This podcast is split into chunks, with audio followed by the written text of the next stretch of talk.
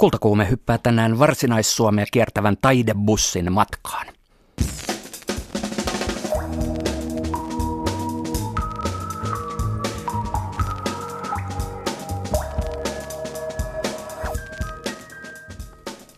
Tervetuloa Kultakuumeen pariin. Minun nimeni on Jonni Ruus.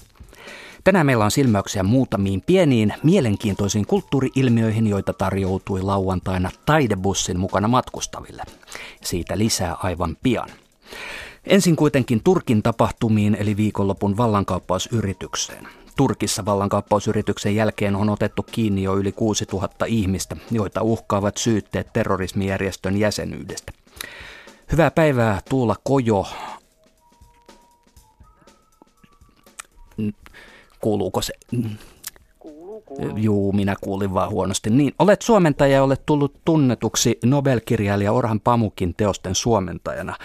Ja sinulla on ö, työn alla Orhan Pamukin uusin kirja. Kuinka tuohon suomennostyöhön keskittyminen tällaisena aikana sujuu? No, kyllä se sujuu, että viikonloppu meni kyllä aika lailla sitten tota somea seuratessa ja ihmisten kanssa jutellessa ja, ja tota viestitellessä. Ja tänään otin sitten aamulla itteeni oikein vartavasti niskasta kiinni, että nyt mä jatkan, jatkan tämän ihanan kirjan parissa, jonka pitäisi ilmestyä ensi vuoden alussa. Ja mä olin just saanut viikonloppu, ennen viikonloppua valmiiksi viilattua luvun nimeltä Kuinka rakkauskirja kirjoitetaan. Se oli aivan ihana. Ja kuinka sollakkaan, kun mä aamulla avasin nyt tiedoston, että mikä se on seuraava luku, niin sen nimi on sotilasvallankaappaus. Kertoo vuoden 80 sotilasvallankaappauksesta. Toisaalta oli ihana olo, että eipä tarvii nyt, että nyt mä voin paneutua tähän, tämä on mielekästä työtä. Tämmöiset kirjat kertoo hyvin paljon enemmän kuin uutisjutut, että mä teen tätä innolla, mutta suru, surullisen mielen tietysti. No nyt on aikaa kulunut vasta vähän ja on vaikea tietää, me puhutaan ö, suurista joukoista ihmisiä ja heidän käsityksiään, mutta minkälainen käsitys sinulla on siitä, että miten tur, turkkilaiset taiteilijat tai kulttuurivaikuttajat ovat tähän reagoineet tähän vallankauppausyritykseen?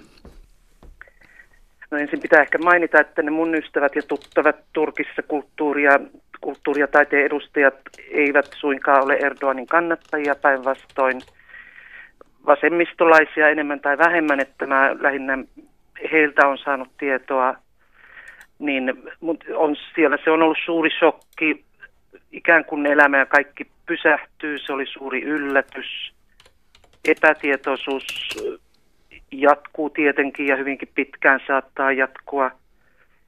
Ei oikein kukaan tiedä, että missä mennään ja mitä tulee huomenna saati ensi vuonna jopa, että ei tämä ihan tästä niin kuin hevillä ohi ohi, että mulla on sellainen elokuvaohjaaja Istanbulissa asuu, joka sanoo, että, että surullisena kirjoitti vaan, että, että ei taida hevillä kukaan jaksaa vähän aikaan käydä edes elokuvissa. Että kyllä se, kyllä se kulttuurikenttään tietysti vaikuttaa. Pamuk ei ole vielä ottanut kantaa. No, mä voisin vastata sillä tavalla, että Pamukhan on ottanut valtaa, on ottanut kantaa tota jo useamman vuoden ajan muun muassa hyvin ajankohtaiseksi tuli tämä Luminiminen romaani, joka Suomessa, suomeksi ilmestyi 2004, joka kertoo tämmöisestä ikään kuin mikrosotilasvallankaappauksesta siellä itäisessä Karssin kaupungissa, että ja kaikki hänen sen jälkeiset julkilausumat, niin ei, ei, ei taida nobelisti tykätä kovasti. Ö, minkälainen, miten arvioisit, minkälainen ilmaisuvapaus taiteilijoilla on? Että uskaltavatko he sanoa ja tehdä asioita nyt tässä tilanteessa? No kuten mä sanoin, niin kaikki on sen verran shokissa, että siellä ei niin kukaan oikein edes jaksa, kun ei oikein käsitä edes mitä on tapahtunut. Mutta tota, sitten, sitten se riippuu vähän, että kuinka, kuinka suuri julkisuuden henkilö sä oot. Että että, että jos sulla on niin kuin sekä kotimaassa että ulkomaillakin tukee ja verkostoitunut, olet verkostoitunut, niin sulla on semmoinen tuki ja turva, että silloin uskaltaakin puhua enemmän, kertoo enemmän ikävistä asioista, kun taas joku katutaiteilija esimerkiksi varmaan pitää paremminkin suunsa supussa. Kiitoksia näistä näkemyksistä Tuula Kojo. Me jäämme sitten katsomaan, että millainen on tulevien kuukausien kehitys Turkissa. Okei, kiitos.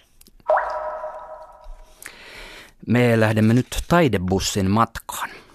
Taidebussi on Muu ryn kaksivuotinen hanke, jonka tarkoituksena on tehdä paikallisten taiteilijoiden työtä saavutettavammaksi ja tunnetummaksi.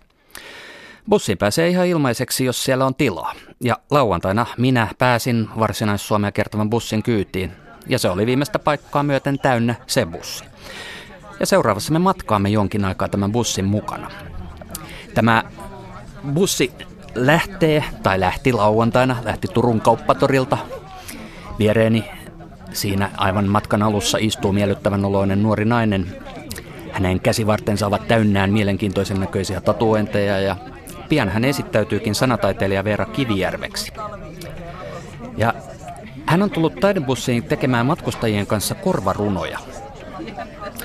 No nyt kun korvaruno ei millään muotoa ollut minulle tuttu käsite, alkoivat mielessäni välkkyä heti erinäiset uhkakuvat. Tarkoittaisiko korvaruno sitä, että etsisimme innoitusta kanssamatkustajien korvakäytäviin tuijottelemalla? Täysin mahdollista nykytaiteessa. Tai mikä olisi mahdollisesti vielä pahempaa, pitelisimme toisiamme käsistä ja kuiskuttelisimme runoja toistemme korviin. No onneksi kumpikaan näistä uhkakuvista ei toteutunut.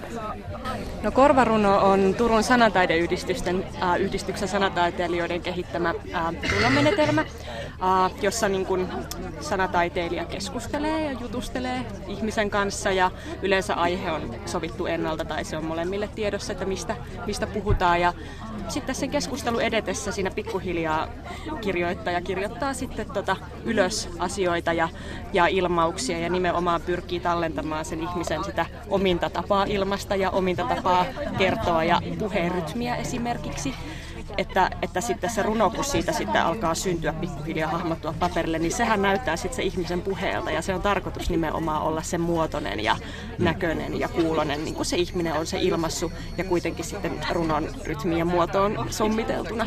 Se on vähän niin kuin räätälin työnä tehtyä runoutta juuri tällä henkilöllä tai tämän henkilön kanssa. Joo, nimenomaan, että tarkoitus on nimenomaan antaa sille ihmiselle se ääni ja sen ihmisen ää, kertoma tuoda sieltä esiin, että se runoilija ei siinä ole se runoilija varsinaisesti, vaan että hän on niin kuin lähinnä vain sen työkalun käyttäjä ja niin kuin siihen muotoon asettaja. Että erilaisessa palveluammatissa. Joo, me ollaan tehty nimenomaan just sen tyyppisestikin tätä korvarunoa, että me, me tehdään niin kuin, uh, ollaan tehty kirjastoissa ja ollaan tehty vanhainkodeissa tosi paljon. Et mä, mäkin olen ollut monessa eri hankkeessa mukana nimenomaan just vanhustyössä tätä tekemässä. Ja ihan pienten lastenkin kanssa ollaan tehty ja ryhmissä ja näin, että, että siinä nimenomaan pyritään niin kuin, tuomaan esiin sitä, sitä sen niin kuin, ryhmän tai sen yksittäisen ihmisen kokemusta ja tarjota jotain. Oletko ennen tehnyt bussissa? No en, en kyllä ole tehnyt bussissa ennen ja vähän just jännittääkin, että tuleeko sitten aika tämmöistä niin kuin hengästyttävää tahtia, kun kuitenkin liikutaan eteenpäin ja vauhti on kova ja meillä on määränpää. Toisaalta meillä on koko päivä aika. Niin, se on kyllä totta ja onneksi on. Tästä tulossa varmaan ihana päivä. Taidebussi lähti sitten köröttelemään Turusta ulospäin kohti ensimmäistä etappia, jossa nähtäisiin ja kuultaisiin traktoreille sävelletty fantasia, Antti Tolvin traktorifantasia, jonka soittimina on viisi sinistä Fordin traktoria. Tosin matkaa tälle ensimmäiselle etapille oli melko tovi. Näyttäisi bussi olevan ihan täynnä ihmisiä, että viimeistä paikkaa myöten täynnä. Tämä on hauska sillä lailla, kun bussimatkailu tietenkin liittyy kulttuuriin jo. Tämä on tuttu ilmiö, ihmiset menee teattereihin bussilla ja, ja näin edespäin, mutta sitten tässä on kuitenkin jotain uutta. No joo, tässä ainakin varmaan on se uutta, että ei olla niin kuin ehkä sillä tavalla ihan täysin passiivisina matkustajina, vaan, vaan niin kuin tavallaan koko ajan on semmoinen pieni odotus, että jotain tapahtuu ja itse ehkä jollain tavalla pääsee kohta osallistumaan ja, ja et yllätyksiä siinä matkan verralla, että usein tuntuu, että matkan teko on vaan se semmoinen välivaihe, eikä itse se niin tarkoitus. Hmm. Me ollaan siis menossa kohti Kemion saarta. Se on tässä jossain Turun lähellä, mutta mun karttataito ei ole niin hyvä, että mä osaisin sanoa kauanko siihen kestää. Mitä sä luulet? No olisiko sinne nyt sitten joku tämmönen, heittäisinkö reilu puoli tuntia, 45 minuuttia, että ei tää, ei tää pitkä matka ole, mutta sinne hetken köröttelee tietysti. en muista, olisiko jopa lossimatkan päässä, ei taida sentään ihan olla. Äsken meille tarjottiin kuohuviinipulloja, joita me ei ole kyllä vielä avattu. Nyt tulee jotain, joka näyttää pilliltä.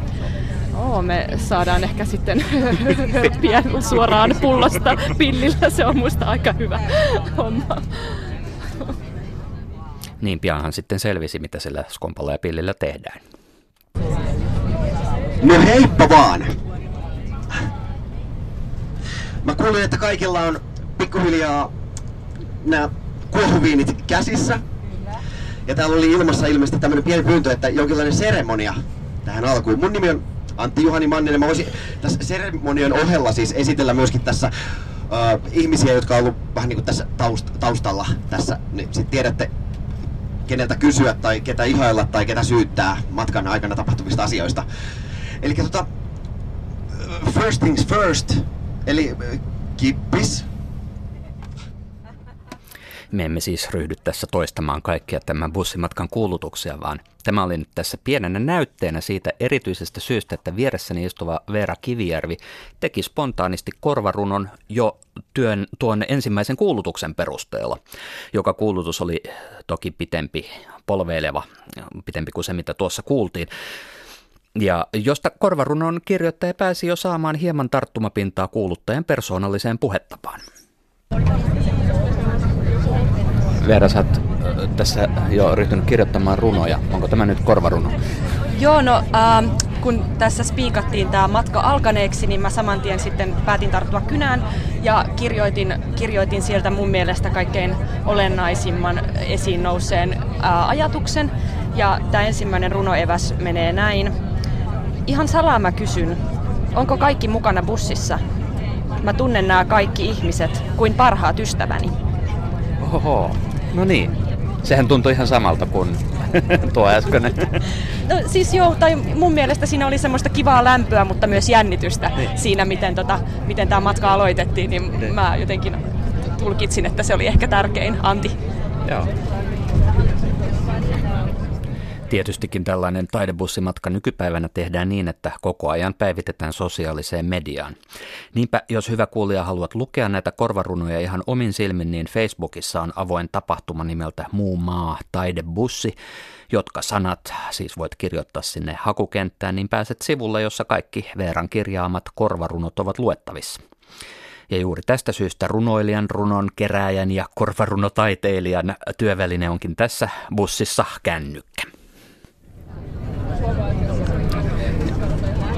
Sä kirjoitat nyt runoja, äh, korvarunoa niin puhelimella.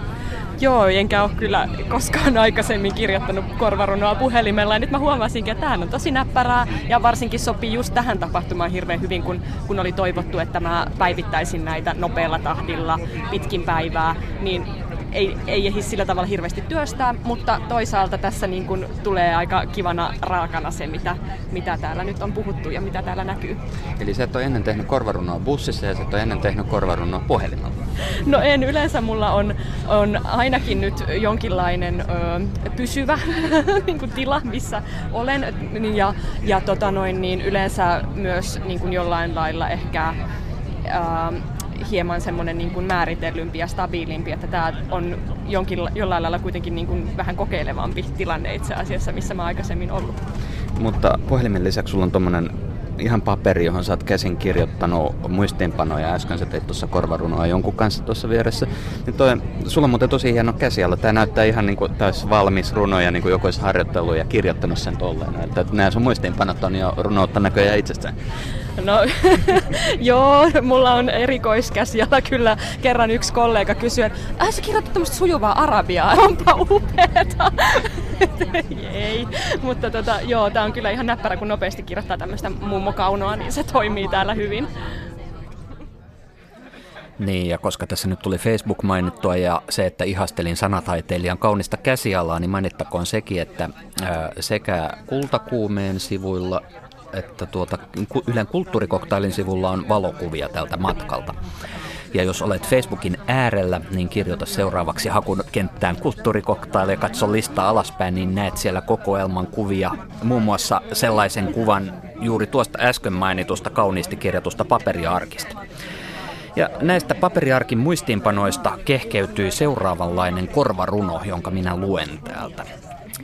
Hikistä, pitkän matkan bussit ulkomailla, hikisiä matkoja. Ja eilen kun tultiin saaristosta, miten sä kuvailit sitä? Esanssinen karkki, pahoinvointi. Ei mitään eväitä. Tämä korvaruno oli peräisin edessämme istuneen naisen haastattelusta. Mutta mitä tuo henkilö itse tykkäsi korvarunostansa, se täytyy käydä kysymässä. Hei, anteeksi. Se teit äsken korvarunon äh, tämän äh, sanataiteilijan kanssa, niin tota, millainen siitä tuli? Siitä tuli ihan, ihan semmoinen aika pelkistetty versio ja varmasti sellainen niin kuin sillä lailla, että kun toinen henkilö kuuntelee, niin harvemmin itse näkee eikä siis sillä käsittele asioita samalla tavalla. Ja sitten tuli aika erilainen kuin mitä se mun päässä on. Mutta se on niin kuin, siis ihan ok. Joo, ihan ok. Ihan, ihan siis olen tyytyväinen, että se on tämmöinen tämmöinen niinku, tämmönen niinku karkea otos niistä mun ajatuksista. No eihän nyt ihan kokonaan tyytyväiseltä kuulostanut, vaikka kohteliaasti vakuuttelikin, että runo oli ok. Myös Veera Kivijärvelle jäi olo, että haastateltava ei ehkä ollut täysin tyytyväinen ja siksipä hän meni pian jatkamaan runon tekoa yhdessä tämän henkilön kanssa, jotta siitä saataisiin juuri sellainen, joka vastaa tämän henkilön kokemusta.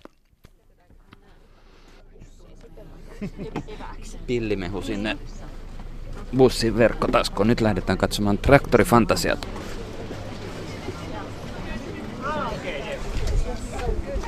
Joo, mä Antti Tolvi.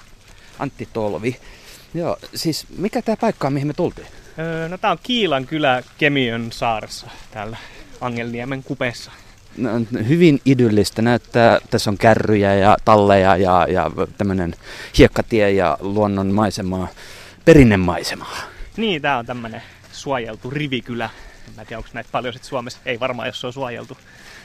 Ja kohta me saadaan äh, nauttia sun äh, laatimasta traktorifantasiasta.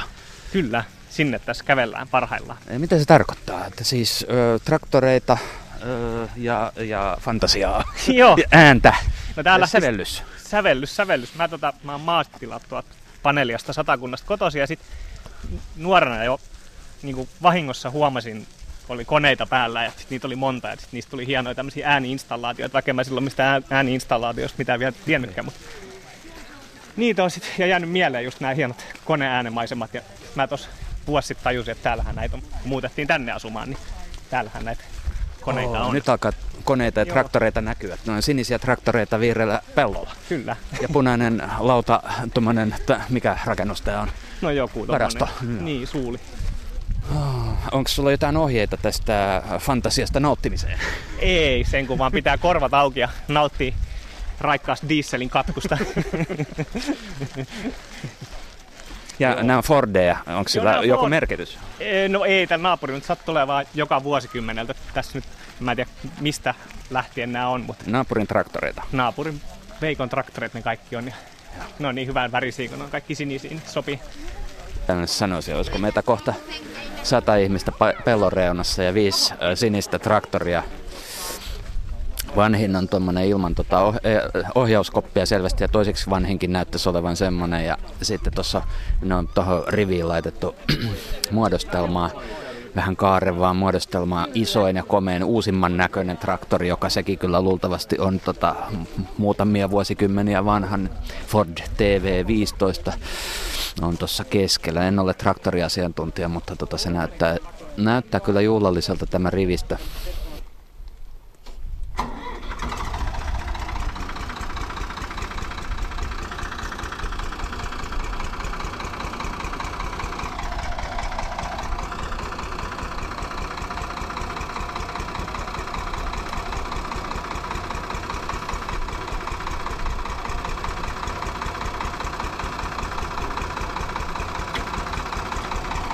No niin, siinä ne nyt pörisevät viisi traktoria.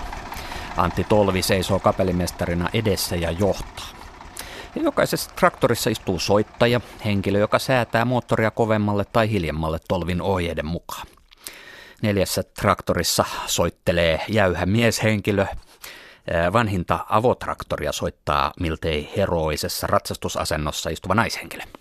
Tuossa äänessä ei ole suuria variaatioita, että jos sanotaan nyt, että miten tämä sävellys niin kuin kokon, kokemuksena vaikuttaa, niin se on enemmänkin tällaista tasaista ähm, surinaa ja murinaa, kuten taustalta kuuluu. Siinä ei tapahdu suuria muutoksia toistaiseksi ei ole tapahtunut suuria muutoksia, ei, ei, ei sooloja, ei, ei tuota, mitään irtiottoja. Mutta ihmiset näyttävät olevan hyvin tyytyväisen oloisia tässä. Varmastikin monella on aikaisempiakin kokemuksia traktoreista ja traktoreiden ja pellon laittojen äärellä olemisesta, joten Tämä varmasti tuo monelle ihmiselle muistoja ja mukavia kokemuksia mieleen. Ja jos jotakuta nyt kiinnostaisi kokea tätä hieman lisää, niin Antti Tolvin nettisivuilla on video, jossa tämä traktorifantasia esitetään oikein kuvan kerran. Samanlaiset traktorit siinä rivissä. anttitolvi.com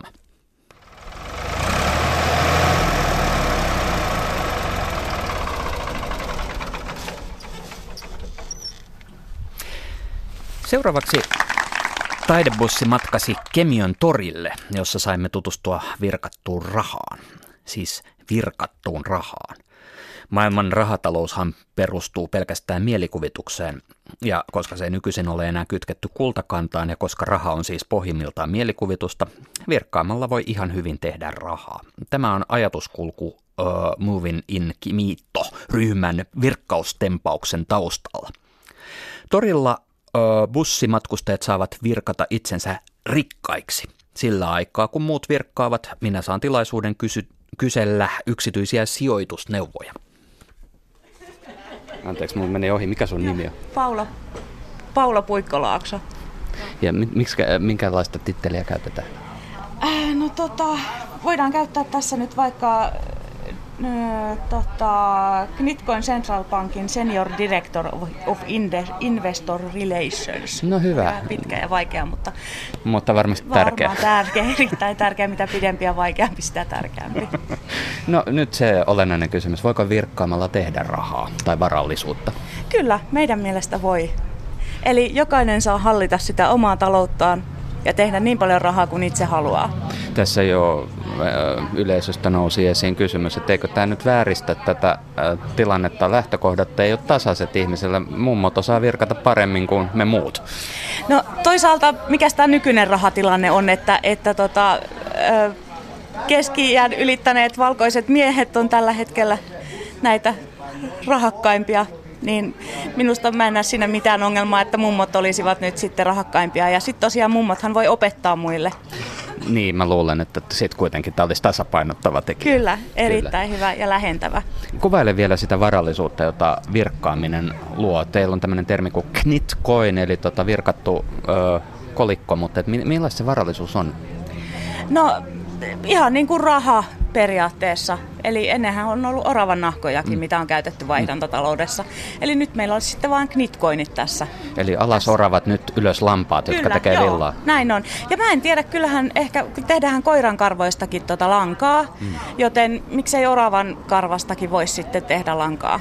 Mm. Et että voidaan hyödyntää sitten nämä autojen alla jääneet oravat tai jotkut muut sitten ja tehdä vaikka lankaa niistä. Niin mennä just, että pitää kysyä oravalta, mutta niin. sitten jos on jäänyt Joo, auton alle, niin sitten ei enää kannata. Kurja, niin, niin. näin kurjasti on käynyt, niin sitten voi. Voidaan kääntää niin kuin, tavallaan tragediaa niin kuin johonkin myönteiseen lopputulokseen. Kyllä, ja kierrättää.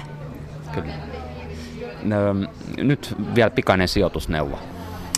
No, luulisin, että toi lampaan hankinta voisi olla tietysti ihan hyvä että opetellaan keritsemään ja tekemään itse sitä lankaa, niin sitten ei paljon nämä talouden heilahtelut vaikuta vaikuta siihen omaan talouteen. Kyllä, u- useimpiin kerrostalokaksioihin voisi ihan hyvin laittaa lampaan parvekkeelle tai, tai, tai keittiön, jos ei ole parveketta. Kyllä, aivan hyvin. Ja sittenhän voidaan kellariin tehdä jopa sellaisia lampoloita, jossa voidaan yhdessä hoitaa omia lampaita. Ai ai, mikä yhteisöllinen siitä Kyllä. alkaisi kukost- kukoistaa. Kyllä, ehdottomasti. Juttelin hetken myös Floridasta kemiöön tulleen mummon kanssa ja hän kertoi virkanneensa itselleen 20 miljoonan euron arvoisen omaisuuden, jos nyt euroista kukaan enää välittää, kun virkattua rahaa on. Ja kun kysyin hän, että mihin hän rahojaan käyttää, hän sanoi, että kauneusleikkauksiin, asuntoihin, autoihin ja miehiin, koska miehet olivat todella kalliita. Mutta lisäksi hän lupasi säästää lasten lapsille hieman, mutta vain hieman. Tätä haastattelua me emme ikävä nyt, äh, ikävä kyllä voi nyt kuunnella, sillä torilla oli varsin tuulinen sää ja se aiheutti äänityksen liiallista paukkumista. Taidebussi on saapunut Paimion parantolaan. Tässä kiivetään Alvar Aallon suunnittelemia keltaisia portaita pitkin kolmanteen kerrokseen, jossa on Arte ryn taidenäyttely.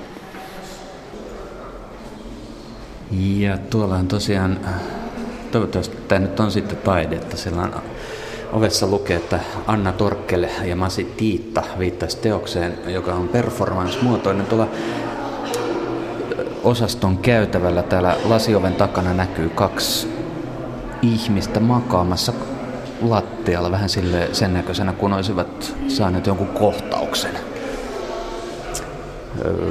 Mutta tosiaan tämä lappu kertoo, että meidän ei ehkä syytä kutsua ensiapuryhmää paikalle. Tämä on aika hurjan näköinen homma. Joo, oikeita ihmisiä maassa makaamassa. Tulee erinäisetkin epämiellyttämät lähiaikojen tapahtumat mieleen. Taidebussimatkahan tehtiin Turun seudulla lauantaina juuri tuoreeltaan Nitsan tapahtumien ja Turkin sotilasvallankaappausyrityksen jälkitunnelmissa. Mutta Paimion parantolossa ei noin muuten kuitenkaan ollut mitenkään dramaattinen tunnelma, pikemminkin päinvastoin.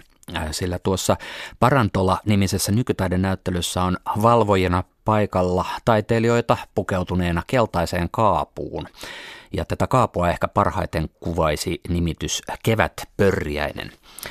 Itse näyttelyssä huomioni kiinnittyi pitkien sairaalakäytävien varrelle avattuihin oviin ja niihin näkymiin, joita käytävältä huoneisiin avautui.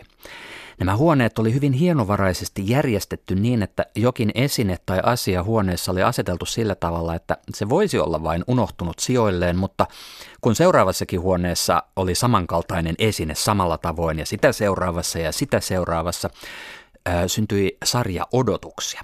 Ja sitten kun jossain vaiheessa tuli vastaan huone, jossa tuo esine oli laitettu jotenkin aivan toisella tavalla kuin kaikissa muissa huoneissa, niin siinä sitten yllättäen tuntui, että jotain suurta olisi tapahtunut. Mutta kysytäänpä kanssamatkustajalta, miten hän kokee Paimion parantolan näyttelyn. Siinä on kärpäsiä lattia täynnä. No niin. Eikö ollut kiva? Ei. No mun mielestä se just oli kiva. Meinasin just sanoa tähän, että tuota, siis se tavallaan, niin, täällä on kanssa. Siis mä ajattelin, että niin tämä on hienovarainen tapa tehdä taidetta, että tuota, tuodaan siis kärpäsiä mä... ö, satamäärin lattialle. No niin, siis ei, jos, jos ei ajatella kärpäsistä, vaan muuten, muuten tämä upea kokonaisuus, niin että, että eri huoneissa on eri tavalla niin kuin videotaidetta, performanssia, erilaista tällaista tällaista taidetta, mutta nämä kärpäset on vähän ainoat, jotka ei oikein niin, innosta. Ne puhuttele sua. Niin, ei. Mutta siis eikö tämä aika hieno tämä ajatus, että täällä on niin pieniä nämä merkit monet, että sä et tiedä, että onko tämä taidetta vai niin, onko se niin, jäänyt näin. Että kun vaihtoehtohan olisi ollut, että taiteilijat tulee tänne ja maalaa kaikki seinät niin kuin tosi niin kuin niin. Sille, että nyt tehdään aika pieniä merkkejä. Nyt Joo. ihmiset täytyy itse miettiä, että onko tämä taidetta vai, vai onko tämä niin Joo, oikeasti tämä vaatii, tämä vaatii... Tämä niin hienovaraista. Joo, tämä vaatii niin heitäytymistä.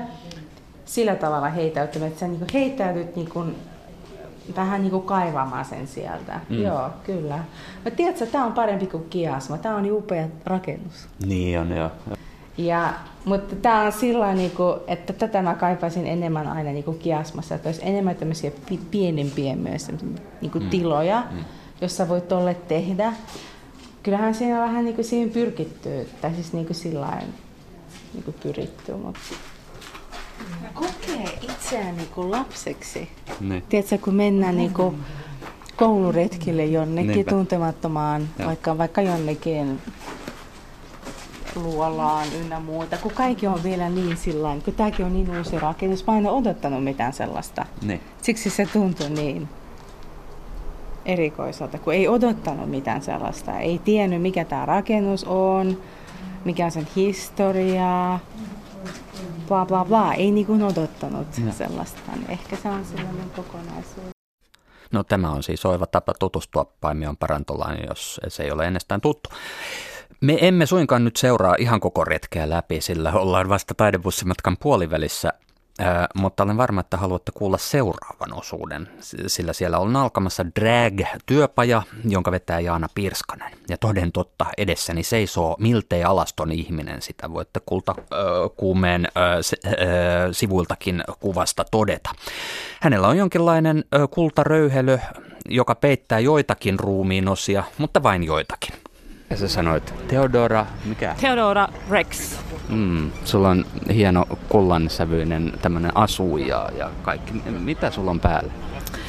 Äh, no mulla on päällä miesten stringit, sitten mulla on tällainen korsetti Joo. ja, ja sitten tällainen äh, kultainen puuhka. Mulla ei ole kaikissa numeroissa näin tämmöisiä övereitä asuja. Tämä on vähän tällainen jumalhahmo jostain toisesta ulottuvuudesta, joka tulee nyt sekoittamaan tätä sukupuolen maailmaa ystävällisesti lietsoo ihmisiä mukaan, tekee sellaista työpajaa. Anttilasta sä et näitä vaatteita ostanut? En ole ostanut Anttilasta. Itse asiassa rupesin miettimään, että saattaisit olla, kyllä se joku tämmöinen verho saattaisi olla.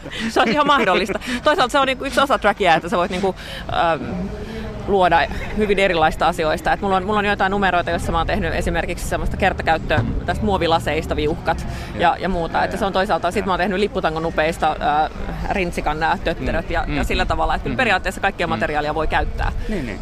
Et ei, et ei, ehkä, ehkä se onkin parempikin niin kuin ajatella niin, että on joku kauppa, mistä ostetaan track-vaatteet valmiina. Että niin. et enemmän niin, että et luot sitä omaa luukkia ja aina riippuen siitä, siitä numerosta, niin että minkälaista.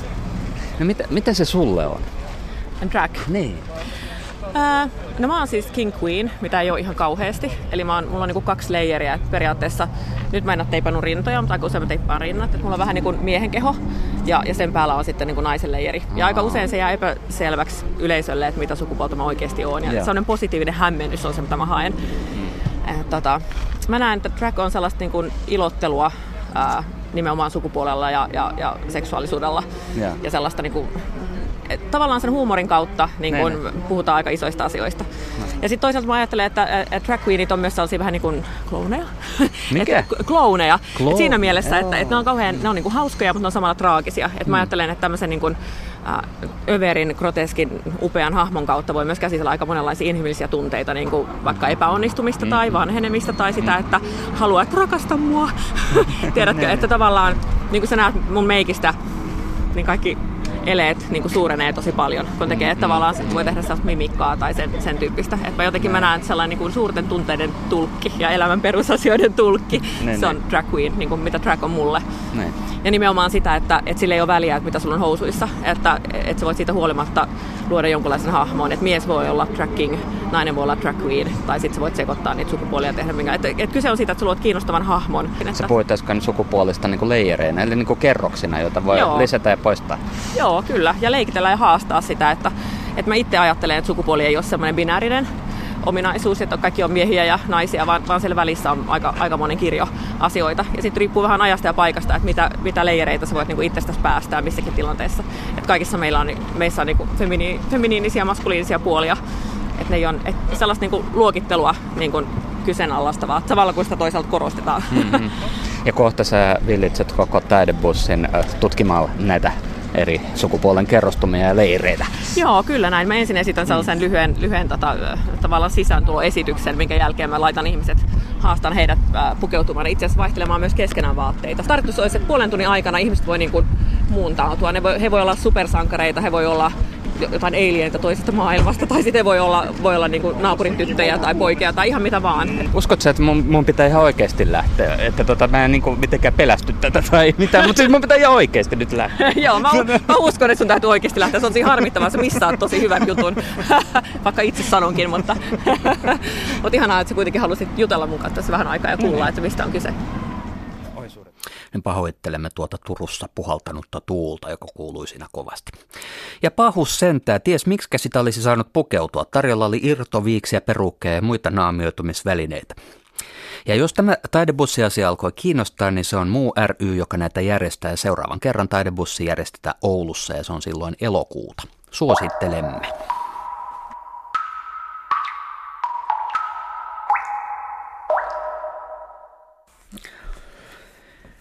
Sitten kultakuumeessa palataan muutaman päivän takaiseen kuolinuutiseen. Unkarin tunnetuimpiin ja merkittävimpiin kirjailijoihin kuulunut Peter Esterhaasi kuoli viime torstaina 66-vuotiaana. Hänen kansainvälinen läpimurtoteoksensa on vuonna 1985 ilmestynyt Sydämen apuverbit. Lukuisten Unkarissa saamiensa palkintojen lisäksi Esterhaasi sai muun muassa vuonna 1999 Itävallan valtiopalkinnon ja vuonna 2004 Saksan kirjakauppiaiden rauhanpalkinnon. Max Randin vuonna 1991 tekemässä haastattelussa Esterhaasi pohtii Unkarin tilaa. Ohjelman nimi on Kommunistit ovat poissa, mutta me olemme jäljellä. Ei voida enää vain puhua toisella puolella asuvista. Ei tarvitse pohtia, kirjoitetaanko DDR lainausmerkeissä vai ilman, mikä ennen oli suurin ongelma. Nyt on selvitettävä, miten siellä puhutaan, miten heidän kanssaan puhutaan. Ja käy ehkäpä ilmi, ettei heidän kanssaan osatakaan puhua. Mitä tarkoittaa, jos en osaa puhua maamieheni kanssa? Onko hän maamieheni? Olen jo kuullut sanottavan, ei hän ole saksalainen. Ei hän osaa tehdä työtä, se pitää paikkansa. Ei hän osaakaan, koska hänet on kasvatettu samalla tavoin kuin meidät on kasvatettu. Siis niin sanottujen entisten sosialistimaiden liittäminen länsimaihin onkin molemminpuolinen ongelma. Mitä mieltä olet? Yleensähän lännessä oletetaan, että liittyminen tulee olemaan helppoa Unkarille ja Tsekoslovakialle. Mitä sinä arvelet? Im Allgemeinen wird ja im Westen vermutet, dass es für Ungarn und die Tschechoslowakei Näitä asioita en ajattele poliittisesti enkä taloudellisesti, vaan hieman toisin. Ennen kaikkea ongelma tietysti on henkistä laatua. Mielestäni itse sana liittyminen on huono, puhumattakaan eurooppalaisesta kodista. Se tarkoittaisi, että on olemassa jokin kokonaisuus, tarkkaan määritellyt länsimaat, tarkkaan määriteltyine arvoineen, niin sanottuine eurooppalaisine arvoineen, joita meillä ei ole ja jotka me nyt haluamme saavuttaa. Mutta asiahan ei ole niin, koska Praha tai Pozoni tai Budapest tai Chardemök ovat aina kuuluneet Eurooppaan. Ongelma on siinä. Eurooppa on ollut tällä tasolla. Gustav Husak on eurooppalainen, se on ongelma. Petturit ovat eurooppalaisia, valtiollinen poliisi on Eurooppaa, siinä on ongelma. Kuulimme siis arkistolöytöä vuodelta 1991. Toimittajana silloin oli Max Rand. Unkarin kirjallisuuden tutkija ja suomentaja Hannu Launonen on kääntänyt suomeksi kolme Esterhazin romaania. Hänen mukaansa Esterhazin asema unkarilaisessa nykykirjallisuudessa on ollut hyvin keskeinen. Peter Esterhazy ja muutamat mm, muut hänen sukupolvensa kirjailijat. Peter on syntynyt 1950, niin puhuttiin Peterin sukupolvesta, Peter Nades, Peter Hainots ja muutamat muut uudistivat Unkarin kirjallisuuden. Nämä kirjailijat uudistivat sen sellaisessa tilanteessa, että että he, he eivät muodostaneet ollenkaan yhtenäistä ryhmää. Ja ainut yhdistävä tekijä oli, oli itse asiassa henkilöhistoriallinen. Kaikki ovat syntyneet sodan aikana tai, tai sitten pian sen jälkeen ja edustavat sukupolvea, jonka kysymyksiin ei aikanaan vastattu ja nyt he rupesivat vastaamaan itse. Millainen oli vastaus, jonka he antoivat? Se oli ankara. Se oli vanhalle Unkarille aika, aika raju. Nimenomaan Esterhasin asemahan oli, oli erikoislaatuinen, koska hän edusti hyvin monenlaisia asioita. Hänen koulutukseltaan hän oli matemaatikko ja sitten ilmeni, että, että hänestä sukeutui kirjailija, taituri – ja hänet nähtiin mm, paitsi kirjailijana myös ilmiönä, siis myöhäsyntyisenä jälkeläisenä hän mm, edusti sukua, joka aikanaan omisti lähes puolet Unkarin maa-alasta ja kuului koko Euroopan rikkaimpiin ja vaikutusvaltaisimpiin. Esterhaasin linnassa Färtödin kylässä lähellä Itävallan mm, rajaa sijaitsee suvun, Esterhaasin suvun palatsi Unkarin Versai. Ja siellä on muun muassa Haydn museo muistona ajalta, jolloin Josef Haydn toimi orkesterin johtajana Esterhaasin suvun palveluksessa Kismartonissa Eisenstadtissa. Miten tämä aatelinen sukujuuri vaikutti Esterhaasin kirjalliseen työhön? Ei paljon mitenkään. Että hän, hän sanoutui siitä irti ja, ja kun äh, Unkarissa tapahtui järjestelmän muutos ja paljon äh, keskusteltiin äh, muun muassa maan omistuksesta, niin Peter herätti suurta hilpeyttä Unkarissa ilmoittamalla, että hän ei halua suvun maitaan takaisin. Eli se olisi tarkoittanut huomattavaa osaa koko valtion pinta-alasta. Joo, kyllä. Ja se mm, vielä ulottui nykyisen Unkarin rajojen ulkopuolelle, koska tämä suku edusti niin kuin omistuksiltaan Suur-Unkaria. Miten Peter Esterhasi sitten suhtautui tähän kotimaansa Unkarin nykyiseen poliittiseen kehitykseen? Hän suhtautui siihen, siihen kielteisesti.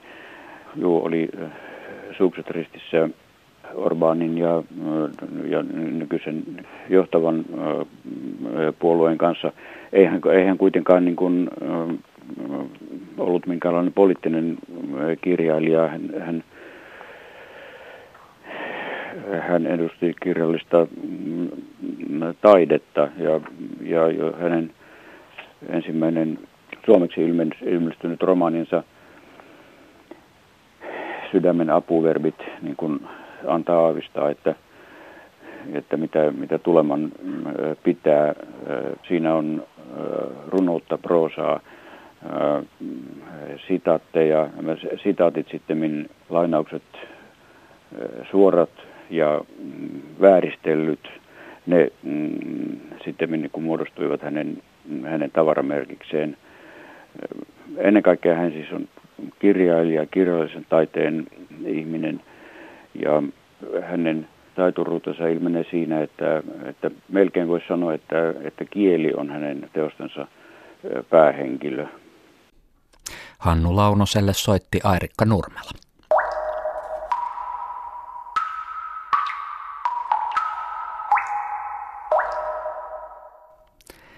Ylen TV2 alkaa uusi sarja alkutalvesta 2017. Toimittaja-ohjaaja Pia Asikainen matkaa tässä sarjassa ympäri Suomea liftaten ja kimppakyydeillä. Kultakuumeessa kuullaan kesän aikana, millaisille kesäfestivaaleille liftarin kyytiin poimineet suunnittelevat menevänsä sekä soitetaan perään kysyäksemme, kuinka odotukset toteutuivat. Nauvossa Pia Asikainen törmäsi kesän alussa Petri Antikaiseen ja Niina Tukiaiseen ja tiedusteli pariskunnan kesämenoja. No niin, mitäs kesäsuunnitelmia teillä on? No, ainakin heinäkuun puolessa välissä sinne Porin jatseille mm. olisi tarkoitus mennä. Että se, sit, sitten tota, siellä ainakin muutama päivä ei olisi hirveästi ehditty tämän vuoden esiintyjä katsoa, mutta kyllä ei siellä ole. aina varmasti jotain hyviä se on ainakin semmoinen, meidän on, itse on käynyt siellä niin kuin 90-luvulta lähtien. Ja, ja, ja, en joka vuosi, mutta välillä tota, veneelläkin ollut siellä ja välillä ollut autolla ja välillä ollut perävaunulla, asuntovaunulla ja, ja tota, on tullut koettua. Mutta nyt tosiaan katsotaan, että päästäänkö tästä työn vaiheesta. Toivottavasti päästään. Katkaisisi vähän hyvin tätä kesä, kesäsesonkia omalta työsaralta kuitenkin. Se on tärkeää päästä pois vähäksi aikaa toiseen ilmapiiriin. Mikä jatseis viehättää? Se, se ei ole semmoinen örveltämisfestari, vaan se on semmoinen, niin kuin ihmiset käyttäytyy siellä. Tai niin kuin kokonaisuutena se on hyvä, hyvä henki siellä. Tämä on niin kuin tämmöinen, voisi sanoa kesän kohokohta. Stars Bradley Astönen keikka oli ihan mieletön. Täällä on ihan mieletön meininki. Tämä on aivan täynnä ihmisiä. Suurin osa istuu piknikillä omin eväin ja ravintolassa ostetuilla juomilla ja musiikki on hyvä ja sää hellii. Välillä vähän tuulahtaa, mutta ihan mieletön meininki on täällä. Varmaan lähes 20 000 ihmistä. A, niin, varmastikin lähes 20 000 ihmistä on täällä ja kaikki on hyvillä mielin. Miten me tiivistettäisiin yhdellä lauseella Pori ja 2016? Hyvää mieltä, hyvät ilmat, ihmiset iloisella mielellä ja, Rakkaus. ja rakkautta ja kaunista. Kaikki on mukavaa. Niinan ja Petrin Poriats-tunnelmat toimitti Satu Järveläinen.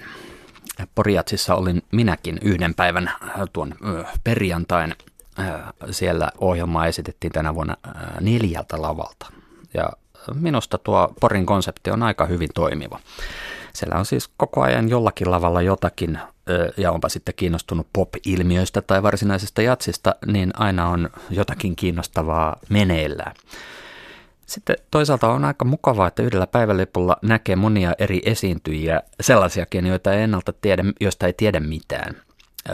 Kun taas monet ulkomaiset ja festivaalit ovat vielä sellaisia, että on konserttikohtaiset liput ja silloin aina sitten kasvaa se riski, että ei tule mentyä johonkin, mistä ei ihan tiedä, tai sitten toisaalta jos odottaa ihan kauheasti, niin voi vaikka pettyä. Mutta siis myönteinen kokemus tänäkin vuonna myös minun, minun osaltani. Sananen huomisesta. Legendaarinen äh, kapellimestari Riccardo Muti uskoo musiikin voimaan taistelussa terrorismia vastaan.